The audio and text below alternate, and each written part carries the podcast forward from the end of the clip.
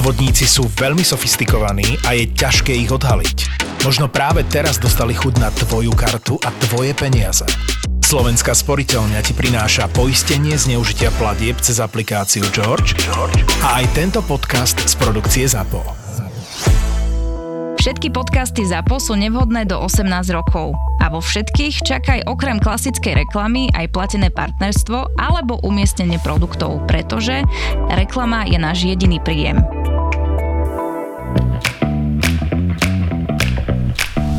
Korporátne vzťahy SRO 177. časť. Večer. Láska? Zas neotekávania. Nechcem nič hovoriť, ale všimol som si, že keď si umývaš vlasy, tak nie vždy si dáš sitko. Aha, láska, vieš, čo som si ja všimla? Že ty si sitko tiež nedávaš vždy. Počkaj, keď si umývam vlasy, vždy si dávam sitko. A chlpičo, a čo kúpanie Olivera? Inak ani v kuchyni voda neodteká, Zlatko. Je toto možné? Dal som do vane prípravok a mám pocit, že sa to ešte zhoršilo. Miláči, kuchyňa je úplne zle. Musím normálne niekoho zavolať na krtkovanie. O hodinu. Nech sa páči, to je od vás milé, že ste prišli tak rýchlo a inak nečakal by som ženu v takom povolaní. Nie ste prví. Spomínali ste, že vám neodteká vaňa? Áno, pravdepodobne ju zapchali ženine vlasy. Alebo manželové chlpy. Máte zapchatý aj dres v kuchyni? Áno, aj dres v kuchyni. Nečistoty, ktoré vám plávajú vo vani, vyzerajú skôr na kuchyňu a okrem toho dres je vyššie ako vaňa. Začnem najskôr tam. Nech sa páči. Po chvíli. Ako to vyzerá v kúpeľni? Zdá sa, že sa to uvoľnilo. Zázrak. Mala som pravdu. Zapchali to mastoty v kuchyni. Láska, aj by som ti niečo povedala, ale chápem, viem. Je to moje chyba. Teda nie je to, že varím, ale to, že pri umývaní riadu zapchávam odtok. Ale buďte rada, že vám varí. Čo by som ja za to dala? Počuješ? Najväčšia prevencia je prelievať to pravidelne horúcou vodou, no a bude to 160 eur. Prosím? Je v tom aj príplatok za neskoršiu hodinu, milý pán. Všetko, čo zaznie v Marakue, zostane v Marakue. Marakua Passion Podcast je duševným vlastníctvom Myšky a Števa a ako nám povedali, neprajú si, aby sa z tohto podcastu citovalo v iných médiách. Tak to skúsime rešpektovať. Díkes. Ešte kým prezradíme hostia, chcem vedieť všetko, pretože 160 ma posadilo na zadok a hlavne určite to je z vlastnej skúsenosti. No, takže presne toto sa stalo, že však bývam v tom necelé 2 roky v tomto a začalo to tak nevinne, že najprv som sa sprchoval a neotekala voda vo vani.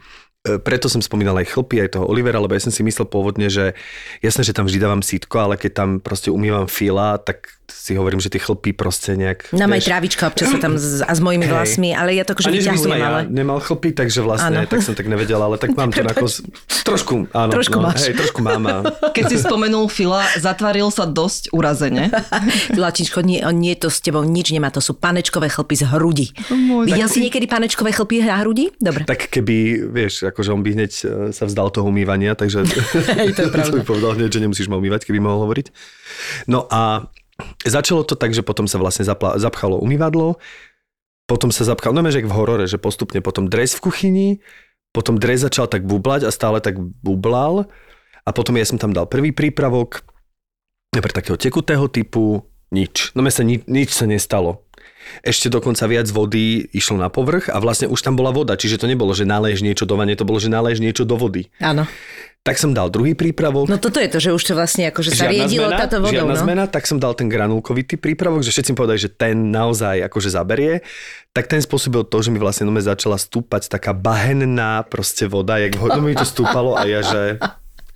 No a toto celé vlastne zabralo celý deň. Vtedy, keď som si mohol bez príražky zavolať krtkovanie, ale som stále veril, že naozaj mám 41 rokov a v živote som si nevolal krtkovanie, tak prečo by som to robil teraz, nie?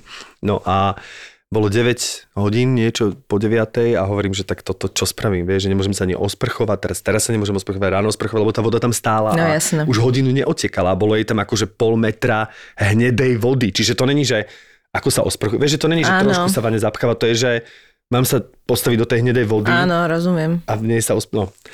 Takže som zavolal krtkovania, ale bolo to akože veľmi celé, veľmi slušné, veľmi sympatické, naozaj tí ľudia boli profíci a boli veľmi milí a celé to prebehlo veľmi hladko a ja som teda vedel o tej cene, že to bude tých 160 €, lebo 100 € stojí krtkovanie. Vôbec neviem posúdiť.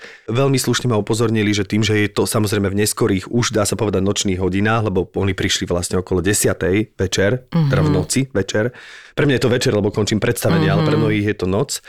Tak ma upozornili, že bude tam 60-eurová príražka, čiže ja som tú sumu vedel dopredu. Áno, jasné, to, ale boli veľmi zlatí, aby to nebolo teraz, že celé toto bolo na margo toho, že chcem... za 160. Čo, ale teraz, keď hovoríš, že si pamätám, že ja som deratizera raz platila v 2010 a vtedy mi odvalilo dekel, jak to bolo drahé, akože na tú dobu, takže je dosť možné, že tieto služby fakt akože stoja, len tiež to človek to často nevolá, akože. Tak ja, my napríklad každý rok dávame kotol skontrolovať a to nám prichádza akože taký pán, ktorý že to robí celý svoj život, je fantastický, ale viem, že má dobrú aj sumu, lebo on to robí na dôchodku, ale viem, že keby to bolo akože naozaj zavolám nejakého zo žltých stránok, ako za obory. Tak asi sa poondím. A ty si spomínala, že tvoja sestra mala ešte... Tiež volala cez víkend havarijnú službu a to bolo cez 300 €. To som skoro odpadla a boli u mne 10 minút. To len pre krtkovanie, áno. Cez 300 €. Čiže vážený, poďme si založiť krtkovaciu firmu. Inak. Ale nevieme, čo to obnáša. To vieš, čo poviem ti, takže... hovna. Áno, dosť výrazne hovna. Števo, ty buď rád, že ti nebublal záchod s tou hnedou vodou. Števáňa je v pohode. To je jediné, čo ostalo nezaplácajem. Ale čo, kto vie, že jak sa to... Tam. Toto je nové profesionálne vystavaný príbeh, Myši. Ježiš, ja som to cítila úplne. Že oni ma upozornili, oni sami išli po tej kuchyni, lebo oni vlastne povedali, že to práve není ani z mojich chlpov, ani z Filových chlpov, ale je to proste masnota z kuchyne. A tým, že tá kuchyňa je vyššie, ten dres je vyššie, tak keď už to ide všetko do vane, tak vlastne príčinou bola kuchyňa, takže oni krtkovali kuchyňu, úplne nečakane. A tým pádom sa uvoľnilo všetko. Jasne. A potom to kontrolovali a oni mi povedali ten tip, že najlepšie hovorili, že denne, že horúcou vodou proste na chvíľu. Ideálne je, že si zapcháš umývadlo v kuchyni, áno, naleješ horúcu vodu, odobcháš, aby sa to tak nárazovo tou horúcou vodou, že to je najväčšia prevencia. Fakt? Že žiadne masnoty, žiadne prípravky. Čo to je, že celý život počúvame, že proste problém je klasicky masnota, že vlastne máš dať veľa toho prípravku, akože neviem, to je marketing. Asi, hej, aby si veľa... To asi vzniklo z požiadaviek týchto saponátov. Inak je to možné. A toto presne, že sa dozvieš neskôr. Akože má to logiku, dá tam ten saponáček, áno, saponát rozpúšťa masnoty, ale ty to vyslovene hovorili, že horúca voda. No tak ešte vy počúvať, ďakujeme ti krásne. Kedykoľvek. Podľa mňa si teraz pomohol mnohým. Ja si tiež myslím a hlavne aj ty si pomohol, lebo vedieš, že cez víkend to proste to treba vydržať. K susedom normálne si jednu spršku vážnu a až pondelok volať, vieš. Zapchávajte si iba v pracovnom týždni. Zapchávajte si dierky, prosím vás, iba v pracovnom týždni. A keď sa to zapchá, treba volať hneď, ešte keď je pracovný čas, presne, nečakať do 9:30, že to svojvoľne odíde s granulátom. A skúšal si ten zvon? Lebo to no, ja ešte používam. Ja som si bol dokonca kúpil, lebo som mal taký nejaký veľký zvon, tak som si bol kúpiť veľký zvonisko, ktorý som mal pocit, že odobchám, že má niekto zapchatú studňu, mám zvon, vieš, že normálne obrovský zvonisko, normálne fakt. Mal som zvednutý zvon. Ale, no lebo mal som taký, neviem čo to bolo, také polo, vieš, také už, no podľa mňa tá guma už bola taká zvetrala. Z tých takých obchodov, že nebol to zvon, ale bol to taký akože pseudozvon. Ja si dovolím privítať našu hostku. Ona už tu, Myši, neviem, či si... Áno, ale posluchači teda iba počujú zvonivý hlasok, ktorým hovorí tento krásny, hlboký hlas od niekiaľ poznám. S čím sa mi to spája? Že by... Toto mi nejak hovorí, raňajky si robím. Trapná som. Lucia Hlaváčková, vítaj u nás. Ahoj, veľmi sa tešíme, že si takto po Teleráne prišla aj ku nám. Ahojte a ďakujem vám za pozvanie. Lebo ja vás počúvam, takže... Teraz som už konečne tu. Ja si vás vždy, keď vás počúvam, predstavujem a musím povedať, že takto nejak som si to predstavovala. Áno. Urobili ste mi výbornú kávičku, sedím v pohodlnom kresle. Takú pohodu si predstavila? Áno. A čo si počula naposledy? Pamätáš si niekoho? Kto bol? Bola tu aj Jasmina Alonvič. Áno. Kto tu ešte bol? Vieš čo, mám zabrzdený mozog ešte po rannom vysielaní, takže ma neskúšajte. Ale počúvam. Vždy, keď si po vysielaní idem schrupnúť, tak si púšťam váš podcast. Fakt? Čiže ja ho počúvam aj na etapy. Niekoľkokrát si to musím pustiť, sa mi to vždy zastaví. Takže tam, kde zaspím, tak opäť začínam a počúvam. Moja kolegyňa z rádia hovorí, že zase som počúvala a ona si ho púšťa pred spaním a vždy zaspí. Hovorím, to je rozkošné. Mám rada hovorené slovo pri zaspávaní. Sústredím sa na to, lebo ja inak mám dosť veľa scenárov v hlave a šrotuje mi mozog vždy, keď si lahnem.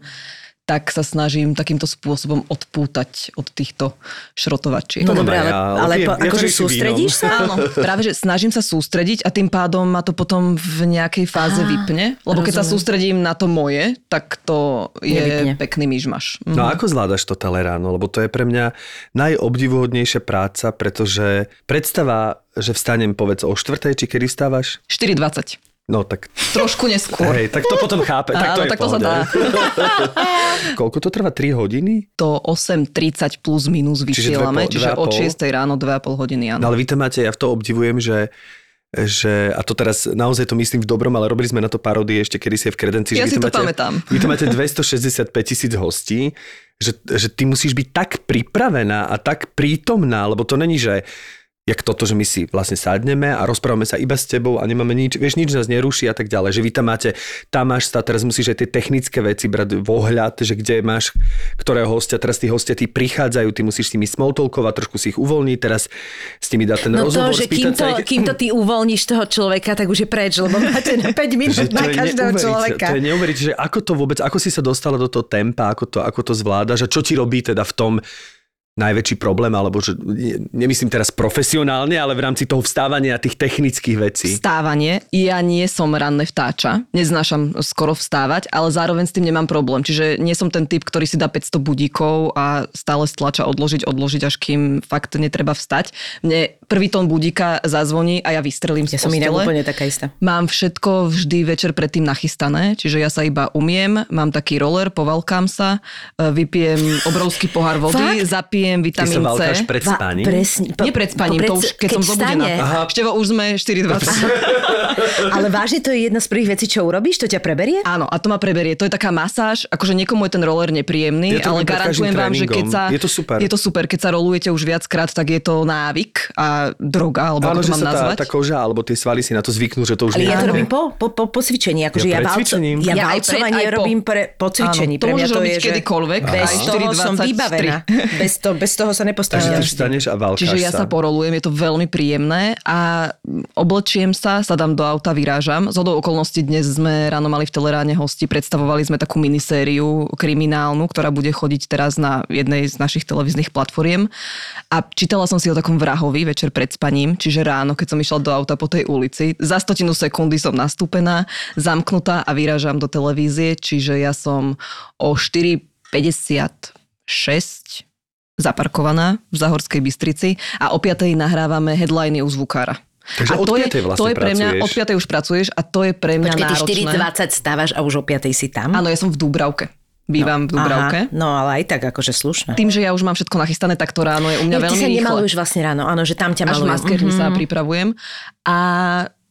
tie headliny sú pre mňa najnáročnejšie, lebo snažím sa aj v aute si zaspievať, aj si niečo porozprávať, ale ten hlas je ešte taký všelijaký. Ale artikulácie ide o 5:00 ráno, nevieme nejako sa volá. No to ani ja, ale zvládneš to nejakým spôsobom, lebo musíš, je to tvoja práca a potom už keď sa chystáš v tej maskerni, líčiš sa, robíš si vlasy, ideš sa prezliecť a prídu tvoji kolegovia, zobudíš sa. Je tam niečo také, čo už ťa vcucne do tej atmosféry a preto si niektorí hovoria, že čo ty si tam dávajú, lebo sme takí vyhypovaní a ideš do vysielania. Čiže ten úvod, ten rozbeh je taký najťažší. A potom už, čo si hovoril, že ako to, máš tam veľa hostí a tak ďalej, tiež som sa toho z úvodu bála, ale keby si to vyskúšal, tak podľa mňa tiež po pár vysielaniach sa do toho procesu dostaneš. Neviem, no ja musím povedať, že to sme si hovorili aj off record, lebo však okrem vlastne Telerána si robila aj Let's Dance predtým, že ja mám rešpekt voči live vysielaniam. Ja neviem, či som úplne live človek. Akože ja milujem hrať divadlo live, ale tam si môžem dať timing, aký ja chcem. Lebo tam, vieš čo myslím, že tak je tam nejaká dohoda medzi kolegami, však nebudem teraz naťahovať 20 minút psychologickú pauzu, však nie všetci diváci majú radi švédske filmy, ale môžem si to ja regulovať, čiže som toho, lenže tu je vlastne, ty nie si úplne, ako povedať, že ty nie si... Ale aj v tom divadle musíš cítiť tú pauzu, keď je to moc, tak už vie, že nie, len no, rozumiem, ale... tam sa tomu venuješ, čiže nemáš taký zlý pocit z toho. Nepustí mi záverečné titulky, keď ju preženiem, vieš čo myslím, diváci neodídu. Možno si len zivnú, ale ty vlastne nie si, ako to povedať, že nie si režisérkou toho timingu, že ty proste musíš naplňať ten timing a ešte si pritom zachovať osobnosť, pripravenosť, proste brisknosť a to je pre mňa disciplína, ktorú považujem za veľmi náročnú, mám k nej absolútny rešpekt. Takto, ako si to povedala, to počúvam začínam obdivovať, čo robím. Ale ja obdivujem práve, že hercov. Vieš, že toto by som napríklad ja nedokázala. Aj toto, čo sme nahrávali, tú úvodnú etudu, veď zrak sa mi stratil v spleti písmen a zasekla som sa. Ale to iba preto, že Števko to on nedáva medzi tým aj riadky, vieš. A pretože už je obed. Mali sme to nahrávať o 5 ráno. Myslím si, že je to ako každá iná práca. Vieš, že... Veď určite, že na všetko si človek zvykne, ale len som chcel povedať, že ďakujeme, že to takto vnímaš. Krč, stres. Ja si myslím, keďže poznám obidve tieto situácie, že je to naozaj presne o tom, že si to nevieš predstaviť, lebo to proste nerobíš. A akože ten začiatok je proste, áno, je to stres, ale je to ako všetko iné, že pokiaľ trochu máš preto ako nejaký cit, čo si myslím, že moderátor trošku môže mať preto herectvo, aby, pozor, teraz nehovorím na kvalitu herectva, ale o to ustáť ten systém alebo ako to funguje, tak ty by si vedel podľa mňa počase ustáť toto a presne by si našiel tie svoje spôsoby, ako to robiť, ale že je ten na začiatku to podľa mňa je stres. Ja si doteraz, občas sa mi stane, že napriek tomu, že som mala za sebou veľa moderovania, mala som za sebou živé prenosy a mala som tento stres a už niekoľko rokov, tak keď som si prvýkrát sadla v tom rádiu za ten červený mikrofón a dala som si tie slúchatka a hovorím si, ty si normálne sprostá, však tu nikto není v tom štúdiu, okrem tých tvojich kolegov, ktorí ťa zachránia, že ty poznáš situácie, kedy sa na teba pozerajú milióny divákov a ideš live. Hovorím, čo si taká vystresovaná? A bol to naozaj stres, lebo to bol zase iný typ moderovania, iný typ časového akoby presu.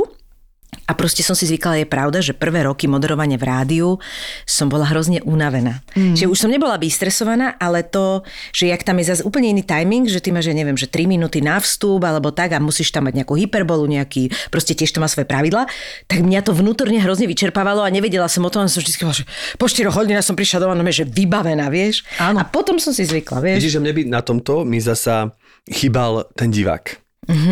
Že nemáš spätnú odozvu. Že nemáš spätnú väzbu, že vlastne hovorím si tak do mikrofónu a ja vôbec neviem, ako to vplýva na tých poslucháčov. Že to je, no svojím spôsobom máme podcast, ale tak tu sme my traje, že je to taký kamarátsky rozhovor, ale keby som robil niečo také, ako keby moderovanie v rádiu. Preto je podľa mňa úplne super a strašne zastaralá vec je jeden moderátor, ale tak to sa nedá, to by tie rádia proste nezvládli podľa mňa finančne, aby každú šovku mali teraz, že 3 ľudí minimálne, vieš. Ale že ty keď máš, keď nie si na moderovanie sám, to je úplne iná. To si viem predstaviť. To je úplne iný, ako že sa štartovacia čiara. A nevieš si tých divákov predstaviť v hlave? To ma tak nebaví. Ja aj trénerovi stále hovorím, že Roman, musíš sa na mňa pozerať. Mňa to nebude baviť cvičiť, keď ty sa na mňa nepozeráš. Dobre, ale on musí, aby si aj správne previedol ten cvik. To hej, ale keď náhodou, že vieš čo, odbehnem si je, že... A on, že ty, mne sa zdá, že ty to trošku ako keby, že trošku to fejkuješ, ja, že, ale ja to nerobím na schvál, ja proste, keď sa na mňa nikto nepozerá, ja markirujem. Keď sa na mňa pozerajú ľudia, idem naplno. Ty vlastne hráš aj vo fitku? To cvičenie, to je divadelné predstavenie. Ja cvičím, mňa to baví, ja sa predvádzam. Vieš čo myslím, že ja sa bavím ako to, a keď vidím, že on mi ešte tak uznalý opovie, že teraz to dobre cvičíš, tak ja o to viac. Narastiem, o to viac to cvičím, ja to potrebujem. Števo, ty sa narodil pre herectvo, proste ty si herec. Ale tak to, že sa na teba ľudia pozerajú, tak ja som si zvykol na ten pocit, s ktorým som kedy si bojoval, mal som obrovské trémy, že teraz ma to stimuluje k väčšiemu výkonu. To, že sa na mňa ľudia pozerajú, keď sa mi nikto nepozerá. Vieš, tak to sa aj hovorí, že čo je horšie, keď si nahá a všetci sa na teba pozerajú, keď si nahá, nikto sa na teba nepozrie. Vieš, tak to je proste ten princíp. No. Ale chcela by som možno niekedy zažiť taký potlesk v divadle standing ovation, pretože to musí byť perfektná energia, ktorá je vysielaná smerom k tebe. Áno, to teraz myslím akože také divadelné, lebo ja ako divák v divadle, keď som a tlieska sa, tak už ako divák tam zažiješ tú energiu, je to wow, ale je to vysielané smerom k tebe, to musí byť super. Ešte podľa mňa úplne, akože pre mňa úplne najlepší pocit na stage, keď si ako herec je, keď tá situácia bola tak správne vybudovaná aj timingovo, napríklad pri komedii, že ty vieš, že teraz ideš niečo povedať a máš tak tých ľudí, jak sa povie, že kúpených, že ty si takzvané s nimi robíš, čo chceš. Ako to je najlepší pocit ever. A teraz normálne vieš, a teraz si dáš aj tú pauzu a čakáš, kým to vyhyperbolizuješ do takého a potom zarveš a oni proste, lebo ty vieš, že máš dobrú repliku a že toto vždy funguje. Toto ma viac baví. Ježiš, to je najlepší pocit na svete. To narábanie s tou energiou ma baví viac. Musím povedať, že v tomto som zvláštny fenomén, že mňa tie klanečky nebavia. Akože ja som šťastný, že ja som šťastný. Že keď tlieskajú dlho, už zúriš a prerastieš oči. Áno, lebo ja chcem ísť domov. Vieš čo myslím, že pre mňa je také predĺžovanie klanečky, že máme kolegov, nebudeme menovať, ktorí by sa kláňali. Palandere myslíš? Nie, ktorí áno. systém, že... Ale ja ho za to zbožujem. Čo nezáraš predstavniť, dohraš na klaniačku. Ale zase, počkaj, akože keď to už nepreženie úplne, tak je to velice komické. Do nejakého momentu. On je klaniačkový typ, ale on je aj výborný herec, čiže teraz som to nechcel nejakým spôsobom dehonestovať. Ale v najlepšom slova zmysle. Ale si to ty. Nemám rád takéto predĺžovanie klaniačky. Ja si naozaj cením, Pane Bože, keď sa ľudia postavia a veď je to úžasné, veď, ale... Neviem ti to povedať, že ja som ešte tak v tom predstavení, že tak sa od toho odpájam, do toho oni tlieskajú, je to taký zvláštny pocit, že vôbec nemám z toho, že by som si to teraz užíval, alebo nehovorím, že si to neužívam, ale není to, že k tomu to smeruje.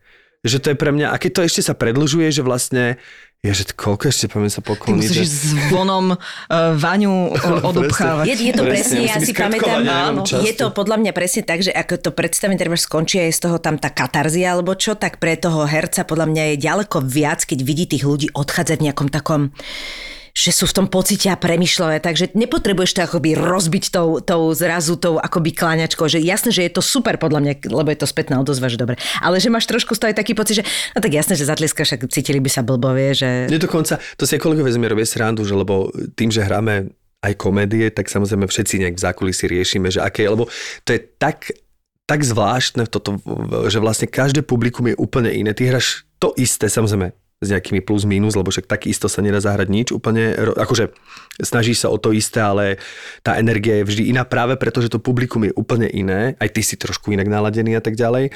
A to je neuveriteľné, že to isté predstavenie môžu ľudia, že vôbec nereagovať, môžu sa došťať od smiechu, môžu reagovať takže polo. A teraz pre mňa je dôležité, keď sú pozorní, že vtedy, keď ich, ako Myša povedala, keď ich cítim, že sa pozerajú, že pre mňa nemusia sa zasa za každú cenu smiať. Dokonca keď sa veľmi veľa smejú, že potom sa už smejú na sebe, tak už to mi vadí. Vieš, pre mňa to, lebo ja potrebujem držať... Začne to byť podozrivé. Potrebujem držať tú situáciu. Mali by dostávať návod pred tým, ako si sadnú do hľadiska. Serte na to, že Števo nemá rád, keď to zase preženiete. Ja potrebujem tou situáciou ísť a keď ja stratím rytmus vďaka tomu, že oni sa 20 rokov smejú, tak potom aj mne sa ťažko na to naskakuje, lebo ja nemôžem teraz sa tváriť, že lebo z tej situácie ty tým smiechom vypadávaš. Pokiaľ sa smejú tak akože trošku ťa len ozvučujú smiechom, môžu, ale pokiaľ sa začnú rehotať, tak ja z toho vypadávam, tým pádom musím na to naskakovať. Čiže... Tu máte taký 5-minútový tutoriál, ako sa správať. Koľko sa smiať v divadle, ale a také, že si vyťahnú nejaké cukríky, šuchotajú čipsami, to sa deje? No samozrejme. Deje sa všetko, deje sa. Čipsy sú, alebo takéto nejaké sucho, to je vždy, keď... Fakt si v divadle vyťahol niekto čipsy? To ale ja som to videla. Z toho kína, veď teraz zniem jak toto, ale naozaj v tom kíne tým, že sú všetci rozmaznaní, tak ja mám pocit, že už podvedome očakávajú, že tú kolu im načapujú aj v divadle a dajú im tie, jak sa to volá, tie... Načosky. Tí načosky. Čo to sem prišlo za tí načos? Zrazu všetci jedia načos proste. Takže chrúmanie je úplne bežné. Milujem odbalovanie cukríka do najtišej scény, hlavne keď je to nejaká scéna, ktorá je dramatická, že sa máš rozplakať a do toho počuješ ten cukrík. A to čím pomalšie to odbaluješ, tým hlučnejšie to je. Vieš, presne. Že... Alebo čakajú, že keď ty rozprávaš, tak sa to odbaluje. Keď si ticho, tak sa to trošku prestane. To milujem. No a potom samozrejme kašel.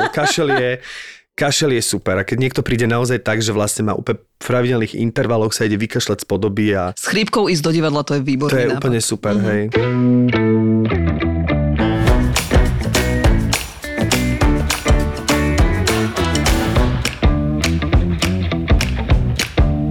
No a Ľudka, vieš, čo mňa zaujíma, že keď sme hovorili toto, že vstávaš, lebo ty nemáš pravidelne každé ráno teleráno, čiže podľa mňa najťažšie ten organizmus naučiť práve na to, že to je nepravidelné, nie? Je to nepravidelné, vysielame buď dvakrát alebo raz do týždňa, striedame sa 3 dvojce, takže ťa to tak celkom rozhodí, musíš si v tom nájsť systém, aby si dokázal existovať. A veď som ti aj písala, keď ste ma volali do podcastu, že budem ako mechom odretá mierne, takže pripravte sa na to, ale dá sa to. Myslím si, že to je práca, ktorá... Som za ňu vďačná. Baví ma. Mm-hmm. Aj to vidieť. A neprekáža mi ani to vstávanie, aj keď ho nemám rada. A koľko trvá taká príprava? Lebo vlastne ty už na druhý deň vieš, ktorí hostia ti prídu a čo zhruba. Čiže tam je dôležitá aj tá príprava, ktorá je podľa mňa asi dlhšia ako to samotné vlastne nakrúcanie, nie? Vysielam aj zajtra, tak ti to rovno poviem. Prídem domov, máme dramaturgov, ktorí naplňajú obsah vysielania.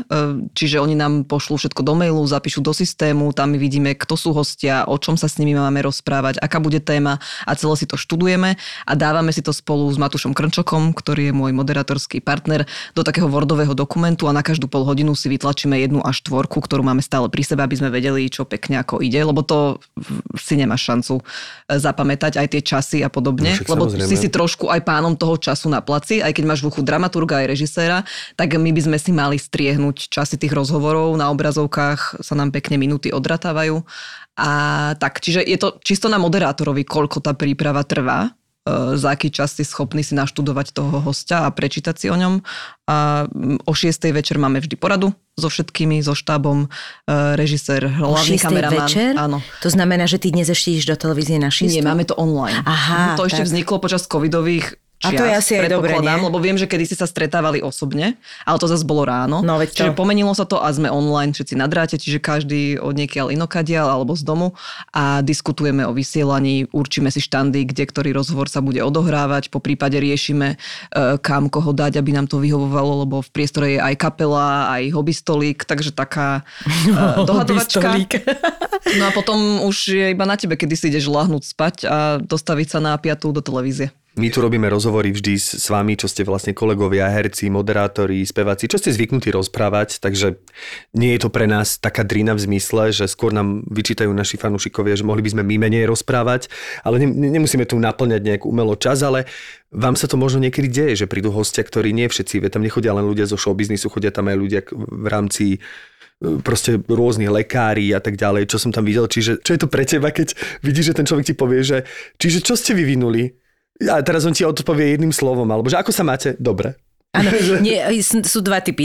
Vlastne úplne na každý extrém je najhorší. Keď človek nevie sa zastaviť a ty musíš hľadať ten moment nadýchnutia, alebo keď ti odpoveda jednoslovne. Ja mám rada všetky typy ľudí a práve, že takéto, nazvime to extrémy, ma bavia. Lebo sa snažím s tým nejako vydealovať a je to taký challenge, čiže ma to baví. Aj teraz sme mali takého športovca, ktorý nebol úplne zhovorčivý a dokonca ani tie otázky, ako keby, ktoré sme mu kládli, úplne nepochopil. Takže buď sa nás spätne opýtal otázku, že čo sa ma to pýtate, alebo začal rozprávať niečo iné, ale veľmi ma to bavilo, lebo mal niečo v sebe také, čo som sa snažila nejako uchopiť a nakoniec ten rozhovor bol celkom fajn, len bola to trochu pre moderátora výzva, ale myslím si, že my sme tam od toho, že aj keď príde človek, ktorý nie je úplne zhovorčivý, aby sme to buď zaňho nejakým spôsobom odrozprávali a preto máme aj tú prípravu, že my o ňom nejaké informácie vieme, čiže keď to nelezie z neho, tak sa to snažíme ako keby zaňho tak povedať a naviesť ho aspoň na to áno, nie, možno. Ja milujem najviac na svete situáciu, keď napríklad točíme Postav dom zasad strom a ideme tam za respondentom, ktorý s nami nikdy nerobil a nebol na kameru a má z toho fakt, že trému. Napríklad strašne veľa ľudí z nášho štábu je takých, že oni už oni sú vôbec neempatické, oni sa nevcítiu, oni dokonca očakávajú toho človeka, že bude technicky premýšľať. Že ale to nemôžete takto rýchlo s tým, že to a ja, že halo, ten človek je prvýkrát na kamere, vie, že a ja vlastne robím psychológa, upratujem vlastne ten náš celý štáb zlatý a do toho skrátka snažíš sa robiť aj svoju prácu. A najlepší pocit na svete je, keď sa ti podarí toho človeka takým spôsobom akoby odzbrojiť, že vlastne on po tej prvej, a ja vždycky poviem, daj tomu prvé 2 minúty, uvidíš, v pohode. A vlastne si ho tak pripravím, že naozaj po tej prvej reportáži, po tých prvých, 10-15 minútach povie, že už som v pohode. A teraz na konci povieš, ja som neverila, že to dám, vieš.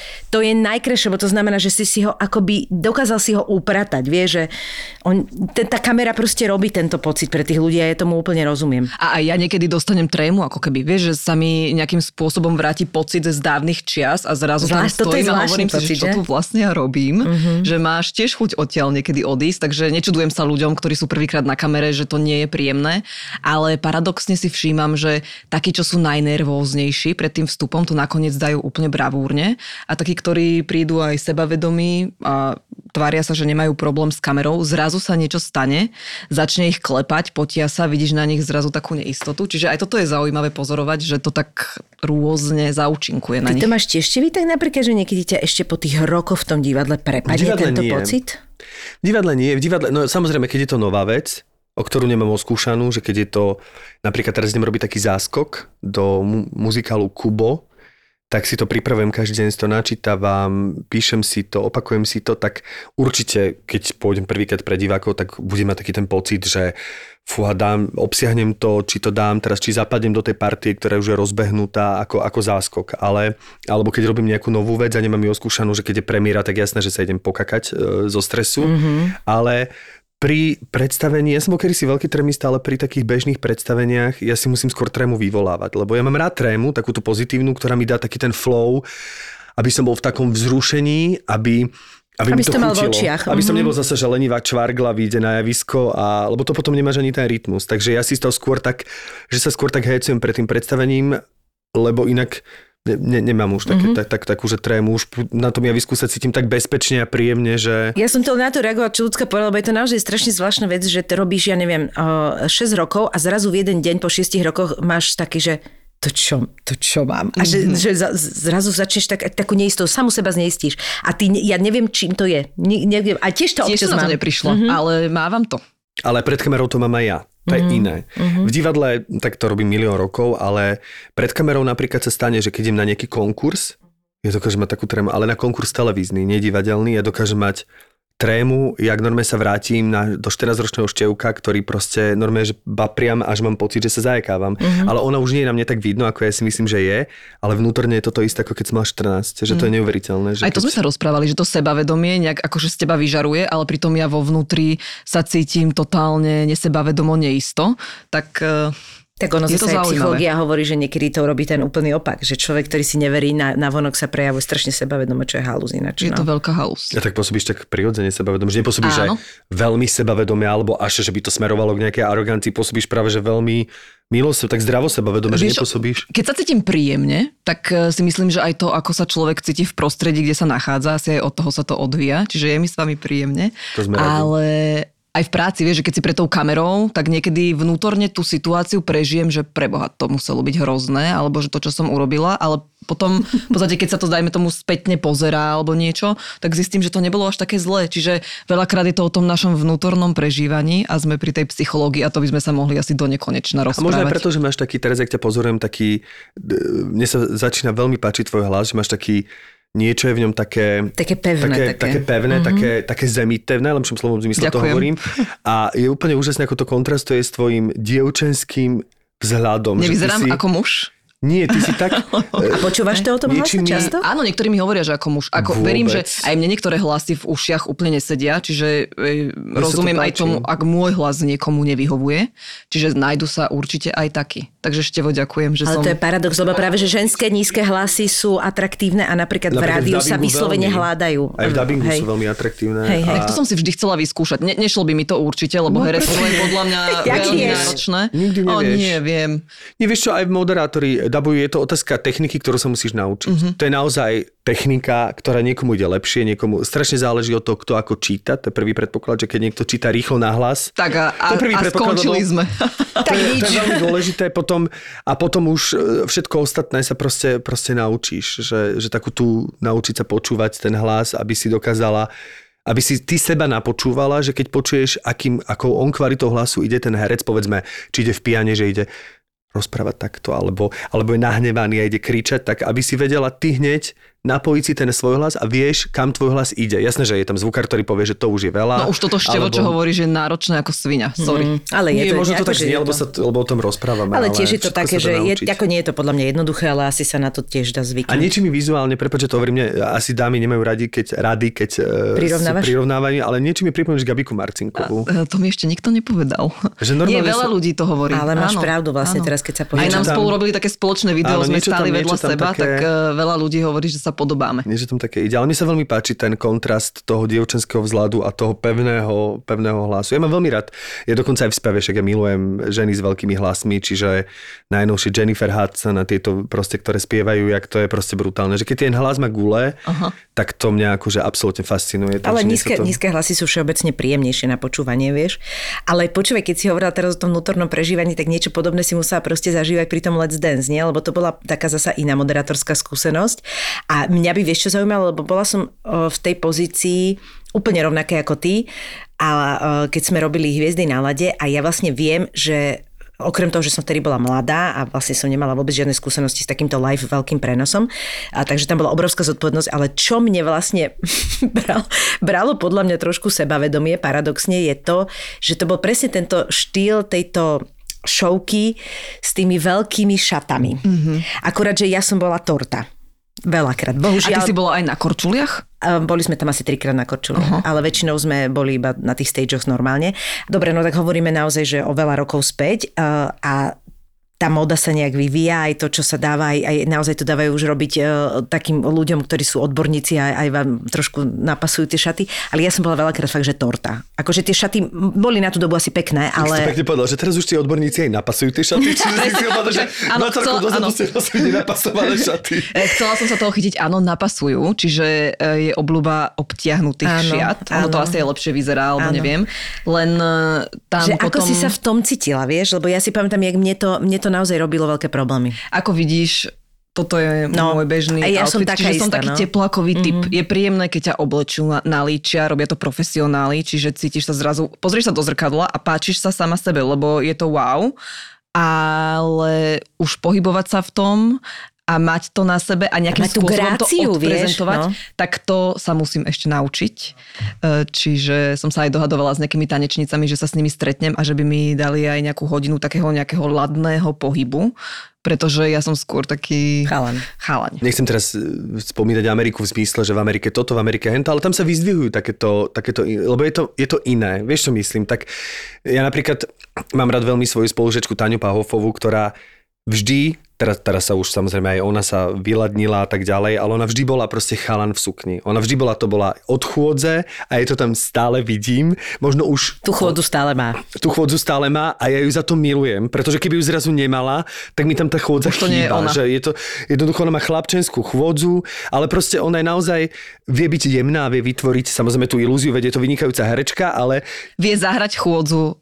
Vie zahrať aj chôdzu, ale to, že to tam presekuje, mne sa to páči, príde mi to také... Počujete, výnimočná Nikol, čo spolu točíme, má Táňa nalepené umelé nechty dlhé. Vieš si predstaviť, čo to pre ňu je? A do toho chodí na strašných gíčových, okrem celé to na tom postavené, na tom akože vizuáli, ale gíčových veľkých topánok na opätkoch rôznych druhov. Pre ňu to je normálne, že zátrest. Takže ona má vždy do poslednej chvíle nejaké svoje baganže proste a potom ju do toho navliekajú, ale je to komédia. No čiže ten pocit je zvláštny a dosť to podľa mňa ovplyvňuje to moderovanie. Lebo zrazu si v nejakom mundúre, ktorý ti nie je až tak úplne pohodlný, nevieš sa v tom dobre hýbať, čiže aj to ťa nejakým ja som ako s obrnou sa tam cítila. Vieš, že sú to také veci, ktoré ti ani nenapadnú, kým sa tam neocitneš a nerobíš to. Keď si nám posielala teda také tie tvoje hobby, tvoje vášne, že aby sme vedeli, že také tie body, že čoho sa chytiť, tak mňa samozrejme zaujalo tým, že cítim to podobne, že ty máš takisto strach z lietania? Áno, nemala som, ale mám. Kedysi to bolo pre mňa, keď som bola dieťa, že wow, letíme a chcem sedieť pri okienku. Ale teraz, keby si mi povedal, že ideme, ja neviem, do Istanbulu autom, tak radšej idem autom ako lietadlom. A ja to takto mám, teda už som na tom zapracovala, ale že vieš aj nejaký moment, alebo si aj patrala potom, z čoho to mohlo vzniknúť? Áno, viem, lebo som pozerala veľmi veľa tých dokumentov, série leteckých nešťastí. Podľa mňa áno, lebo ja keď je nejaká turbulencia. Alebo vieš čo, raz som letela, je pravda, za sestrou do Ameriky a ocitli sme sa, neviem to úplne odborne pomenovať, iba tak laicky v nejakej vzduchovej tlakovej bubline vo vzduchu s tým lietadlom, že sme mali taký pocit voľného pádu. A akurát išla aj letuška s tým vozíkom, ona tiež spadla, neviem teraz, či na ľudí, alebo ako to bolo, všetci začali výskať a ja som vtedy som myslela, že to je koniec môjho života. Čiže nie je mi to príjemné.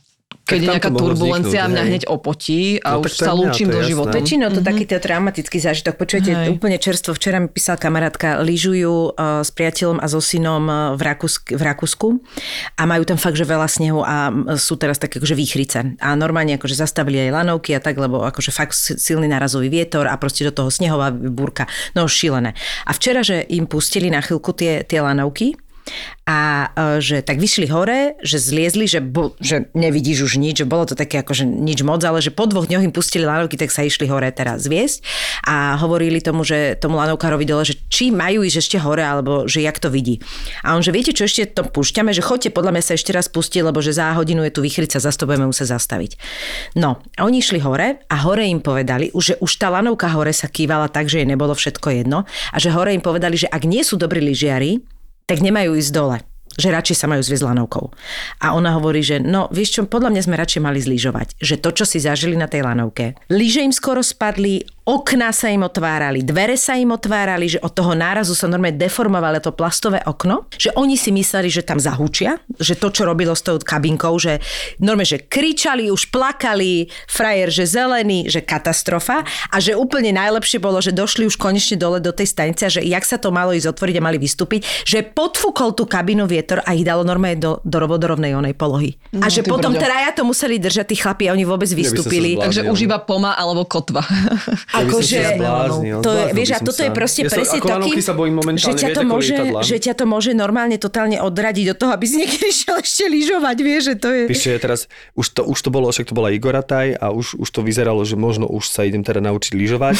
Do toho vlastne mi volala Karina Hajdu, ktorá padla na lyžiach, nezranila sa nejak nebezpečne, ale musela teda zavolať si sanitku a musela ísť do nemocnice v Rakúsku, hej. Ale dobre to všetko dopadlo, povedala, že tam boli také zvozy z tých svahov, že tam už to fungovalo normálne, že tam helikoptery pristávali každých 5 minút, čo zo svahov niesli ľudí. Ježiši. Teraz sa stalo to nešťastie, čo našli tú pani, čiže to ma úplne obarilo. Takže ja som si povedal, že ako náhle som sa rozhodol lyžovať, tak som zistil, že vlastne je to totálne úrazové a sú presne tieto lanovky a vlastne som si uvedomil, že áno, veď v tom sú lanovky, vietor, v tom sú veci, ktoré nemám rád, takže zase to odsúvam na budúci rok. Hej, rozumiem úplne. Čím skôr, tým lepšie, Števo, lebo čím sme starší, sme posratejší. To už bolo včera presne. Slovo skôr som už prečerpal do 40-ky, ale chcem sa opýtať, ale stále cestuješ, lebo ty si aj spomínala, že vlastne aj sestra sa brávala. Sestra ma cestovala som veľa, podľa mňa, na nejaké moje pomery, ale teraz už som taká usadenejšia nejaká, že už sa ti mi ani nechce baliť, to ma úplne irituje, potom vybalovať, potom prať a tak, čiže ja som rada aj doma. Som niekedy aj taká, že keby som nemusela nikam ísť, tak som doma. Vieš, že doma mi je dobre. Ale áno, sestra tým, že je modelka, tak veľa cestovala po svete a brávala ma so sebou, čo bol obrovský bonus. Čiže zrazu prišlo, že ide na Miami do roboty, tak som sa na ňu tak pozrela, že či však som prázdniny a ona, že no dobre, tak poď so mnou, tak som išla s ňou. Čiže ako sa ti páčilo, aké máš spomienky na Miami? Takto, akože páčiť sa mi tam aj páčilo, ale nie je to destinácia, kam by som sa potrebovala pravidelne vracať. Ja mám rada také, aj kde si môžeš popozerať možno nejakú historickú pamiatku a podobne. Súhlasím. A to Miami je taká umelina. Čiže voda bola super, počko nám vyšlo super, ale je to taká imidžovka, by som to nazvala, že ideš, zažiješ a druhýkrát už nemusíš. To má, ideš na tie, čo to tam oni majú, tie farmy s aligátormi. Či to som nebol, lebo ja som videl aligátorov predtým aj na Jamajke, aj v Kolumbii. Čiže už ako aligátor. Máme tu aj farmu s aligátormi. My sme boli popozerať aj aligátorov a tak, no, čiže Miami by nebola destinácia, ktorú by som teraz každému vrelo odporúčala. A ty si spomínala aj, že si svojho času bola ako 16-ročná mesiac, dokonca v New Yorku, nie? Áno, no to tiež vďaka mojej sestre, pozdravujem ju, lebo ona tam žila istú dobu, takže som 2-krát, alebo koľkokrát to bolo, išla za ňou na letné prázdniny, ale tým, že ona bola tam v práci a robila a lietala do Kapského mesta a do Nemecka, čiže non-stop hore dole, tak ma tam nechala aj samú. Čo znamenalo, že som si brázdila po New Yorku sama. A myslím si, že to bola perfektná škola do života. Naučilo ma to takej samostatnosti. Som za to veľmi vďačná. Takže nemáš chuť sa nevrátiť do New Yorku? To by som sa vrátila. Napríklad New York je už mesto, ktoré by som ti povedala, že choď určite. Áno, je to síce rušné mesto. Neviem, či by som tam... Akože musela by som tam žiť na to, aby som povedala, či by som tam dokázala žiť, lebo mesiac zase nie je až taká dlhá doba, ale rada som sa tam vždy za ňou vrátila. Ešte mne prišlo rušné, ale potom, keď som objavil ten Greenwich Village a to Soho, tak to mi prišli také veľmi akože pekné časti, že vlastne Je to síce na Manhattan, ale už mi to neprišlo až také rušné. Veľa ľudí, a ja som to tak mala, si New York predstavuje, že to je samý mrakodrap. Ale to máš vlastne iba v tom Financial Districte a zvyšok nie je až taký mrakodrapový. A mrakodrapový. Alebo sú to také staré mrakodrapy, ktoré ešte je to, ako to volajú, to Billionaire Road, čo je vlastne pri Central Parku, tak to je akože brutál. Tam sú také mrakodrapy, že naozaj mrakodrapy v zmysle, že bol som tam týždeň a vrchné poschodie som nevidel ani raz. Akože bolo stále v mrakoch, že som si hovoril, že som v živote nemohol bývať, že vlastne ty máš non-stop zamračený byt. Vieš čo myslím, že super, že máš výhľad na 2650 poschodí, keď ho v živote neuvidíš. Vieš, že... mala som tam kamarátku, ktorá žila v New Yorku na 56. alebo 55. A to si hovorím, že v živote by som tak nechcela bývať. Ani, ja kvôli tomu vetru práve, lebo to cítiš. Výhľad ale cíti aj to. Kým si sa tým výťahom vyviezol hore a teraz si zober, že mali nejakú výchricu, odstavku a výťahy odstavené. Jeden podcast si počula, kým si došla domov. Vieš, teraz šlapať hore dole, no... Nič moc. Čo je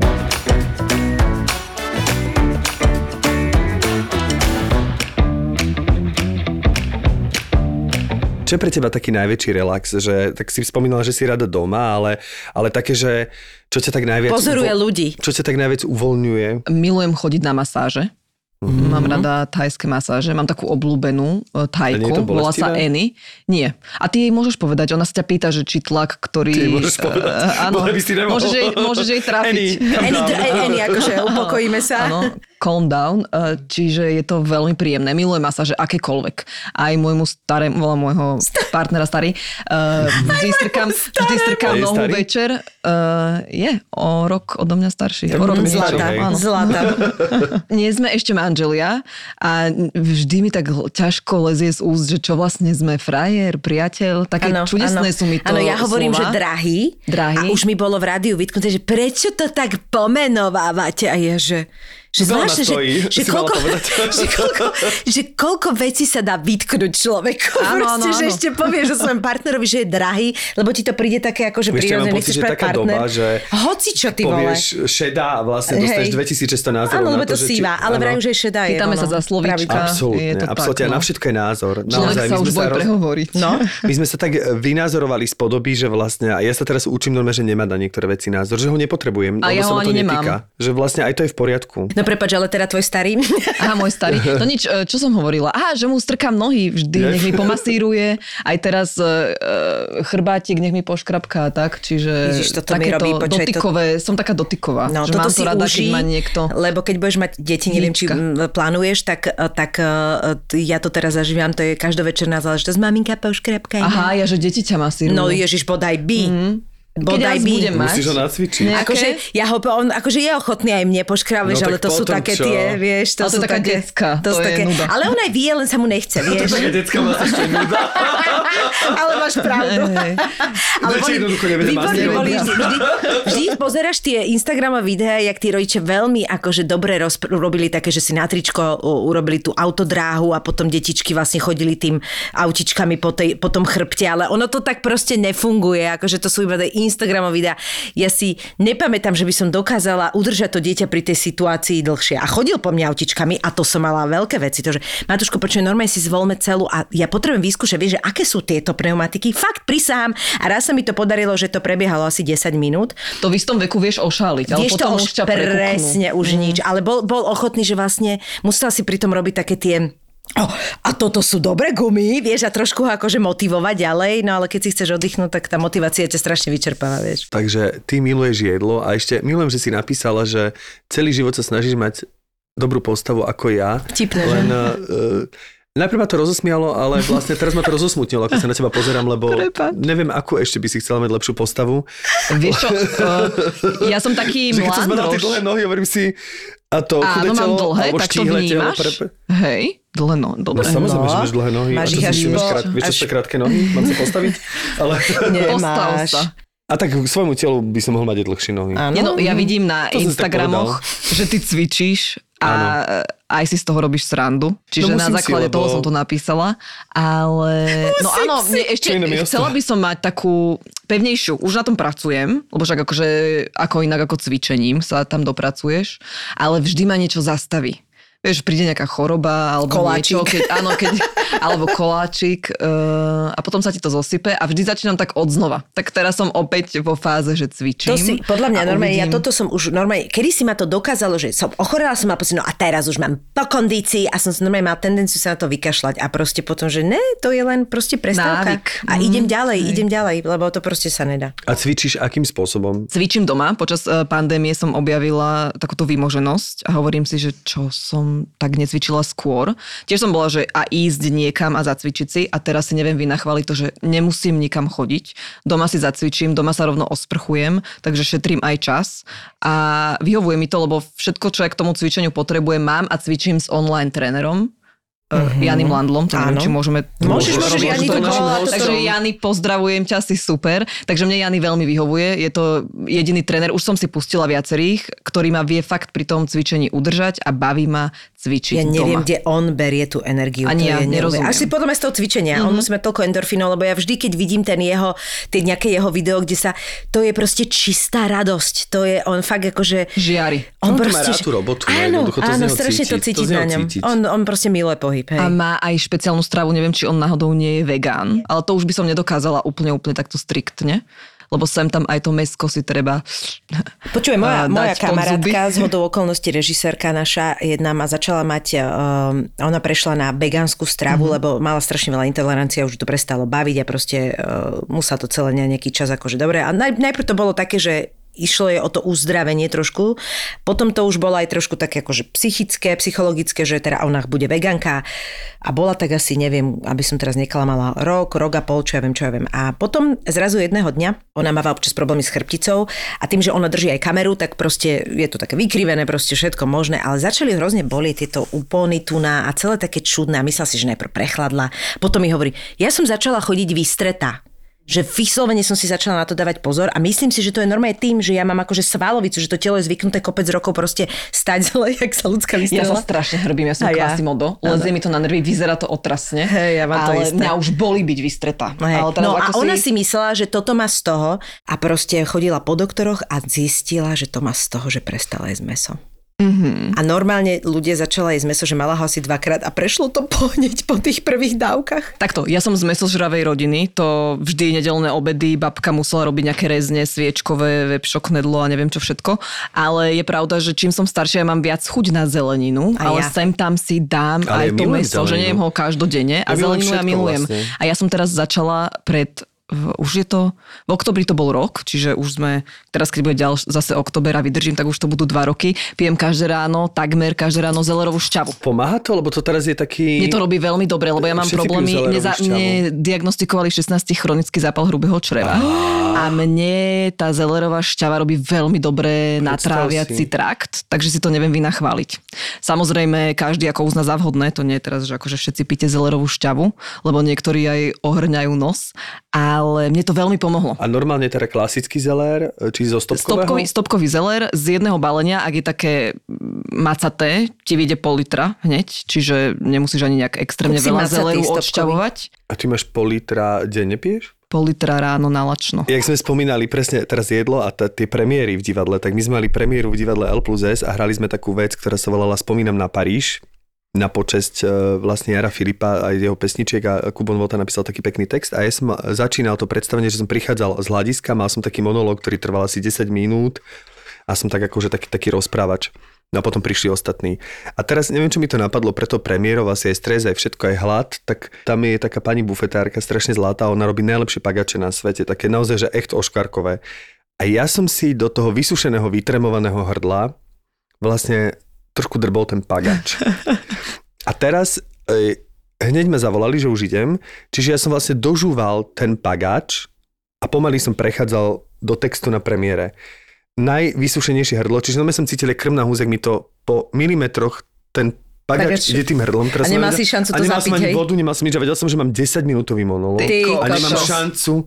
To zase vyhralo jedlo nad mozgom. A to proste napiť deti. Ja som robil práve... Jediné, čo som si spomenul, že nás pani Žilineková učila na škole, že keď si pritlačíš jazyk na spodné zuby, tak sa ti vytvoria sliny. Spodné. Spodné. Vidíš, a dám si to na vrchné. Takže ja som robil pauzy a tvoril som si sliny, aby som nabral aké také sliny, aby som prehltol ten pagač, že sa, no ono to vyzeralo... Toto som nepočal, výborný typ. Že ja sa zadusím pred tými ľuďmi. No v priamom prenose z pagáču. No, chápeš, že celé moje herectvo premiérové bolo o tom, že nejdem sa zadusiť pre Boha, pred všetkými z pagáča. Musel si robiť priority, hej. Výkon bol teraz na druhom mieste. Čiže krásne rozobratý monológ, kde som presne vedel, čo ktorá veta znamená. Podtexty, neviem čo vytvorené a vlastne nakoniec. Ale možno to malo premiéra taký... bola o tom, že nezadusiť sa. Možno to malo taký iný drive, takú, vieš. Ale všimol si to režisér alebo niekto? Vieš, že aj ti za to vynadali, alebo si to... Tak bolo im potom ľúto, keď si mi vysvetlil, že bolo, videli, že to hovorím celé divne a tak ďalej. Ľudia si to nevšimli, pôsobilo to také, že chaleno napätie, ale... Výborné. No, takže to si vždy spomeniem. A čo máš teda ešte, ja to jedlo neopúšťam, čo máš tak akože najradšej? Že čo je také, že... No najradšej máme cestoviny. To si robíme asi najčastejšie s paradajkovou omáčkou. So starým. Áno, ja vždy, keď sa pozriem na starého, čo ideme jesť, tak vidím v tých očiach, že odpoveď budú cestoviny. Pasta. Parmezán. Čiže sme cestovinoví, presne parmezán musí byť a trojitá porcia. To musíš si poriadne veľa posypať. Čiže toto a rada mám... Točím teraz tak asi 5 receptov dokola. Včera som robila špenát. Mám rada také zeleninové kari. Potom mám rada taký kinový šalát. Takéto, akože doma robím hlavne zeleninové jedla a keď ideme niekam žrať von, tak to je také, že burger. Páči sa mi, že je aj... jasne nastavená tá, už aj tá... Doma potom niekam žrať von. Tak, a to už je, že vyslovene, že žrať, hej, no. Čiže dáme si aj takéto ťažké niečo. A potom samozrejme tie mäsové jedlá, to moja svokra má na starosti, čiže odtiaľ prichádza mäso do našich životov. Keby si mala nejaké odporúčanie na nejaký film, seriál alebo knihu, ktorú si v poslednej dobe videla, alebo nemusí to byť aj v poslednej dobe, ktorá ťa nejakým spôsobom ovplyvnila, páčila sa ti, tak budeme radi za každý tip. Čítala som to už dávnejšie, ale veľmi sa mi páčila kniha Storočný starček, čo vyskočil z okna a zmizol. Neviem, či ste to čítali, ale je to podľa mňa veľmi vtipný. Film som ešte nevidela. To je podľa mňa taká vtipná knižka. A potom mám celkom rada literatúru faktu. Veľmi sa mi naposledy páčil Sapiens od Harariho a on vlastne napísal viacero týchto kníh, to je taká séria, ešte je to Homo Deus a potom otázky 21. storočia, ale v podstate si myslím, že stačí prečítať toho Sapiensa, lebo sa to tam celkom tak informačne opakuje, by som to tak zhrnula. Mne sa napríklad páčil aj Matthew McConaughey, mal ten život na zelenú, to bola tiež fajn kniha. Moc faktov, ale neviem, či to teraz ty kokšo platí po tej epidémii covidovej a podobne. To bola tiež príjemná kniha, lebo človek sa tak ako keby upokojí, podľa mňa, po prečítaní tej knihy. Toľko katastrofických scenárov, čo okolo počúvame, čo sa všetko deje a v akej spoločnosti žijeme. Tak po tej knihe som bola taká celkom, že možno to nie je až taká úplná dráma. No a čo sa týka filmov a seriálov, tak ja mám rada komédie francúzske, staré, so Jeanom Renom a podobne, čiže Drž hubu je asi jedna z takých mojich obľúbených, čo mi takto narýchlo napadne. A poslednú dobu až tak veľa nepozerám.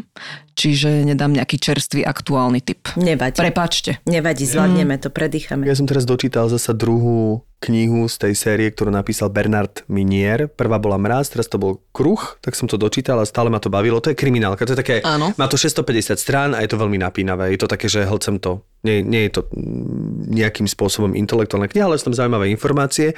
No a jedám teraz pre zmenu, lebo stále pozerám ten seriál Yellow Jackets, tým pádom nepozerám nič iné, iba toto, a to už som tu dvakrát hovoril. Ja som sa teraz opäť vrátil k hraniu na klavír a musím povedať, že som obnovil počúvanie hudby z filmu The Hours od Filipa Glassa. Takže pokiaľ sú to aj niektorí ľudia, ktorí majú radi hudbu, dobrú hudbu, kvalitnú hudbu, peknú hudbu, melancholickú hudbu, takého novodobého Chopina, tak určite si na Spotify alebo kdekoľvek, na akékoľvek platforme. Inak vynikajúci klavirista to nahral dokonca aj na YouTube. Vám odporúčam z filmu The Hours od Filipa Glassa. Luci, ja som ti len chcela poďakovať. Ja ďakujem vám, bolo mi tu s vami veľmi príjemne. Ty nechceš nič povedať, Števi? Ja som sa usmial, ale to asi sa nezachytí, že? Tak... Ďakujeme ti ešte raz. Ja ďakujem vám. Vražedné psyché v Štátnej filharmónii. Neopakovateľné predstavenie odštartuje hlavná hviezda podcastu pán doktor Svetozár Droba hrou na klavíri. A to nebude jediné prekvapenie. 10. marca sa v Štátnej filharmónii v Košiciach okrem najpopulárnejšieho slovenského podcastu Vražedné psyché predstavia premiérovo aj chalani z Tour de Svet. Dva obľúbené podcasty naživo, dva neopakovateľné zážitky v jeden výnimočný večer v Košiciach. V nedeľu 10. marca. Vstupenky ako vždy na zapotur.sk.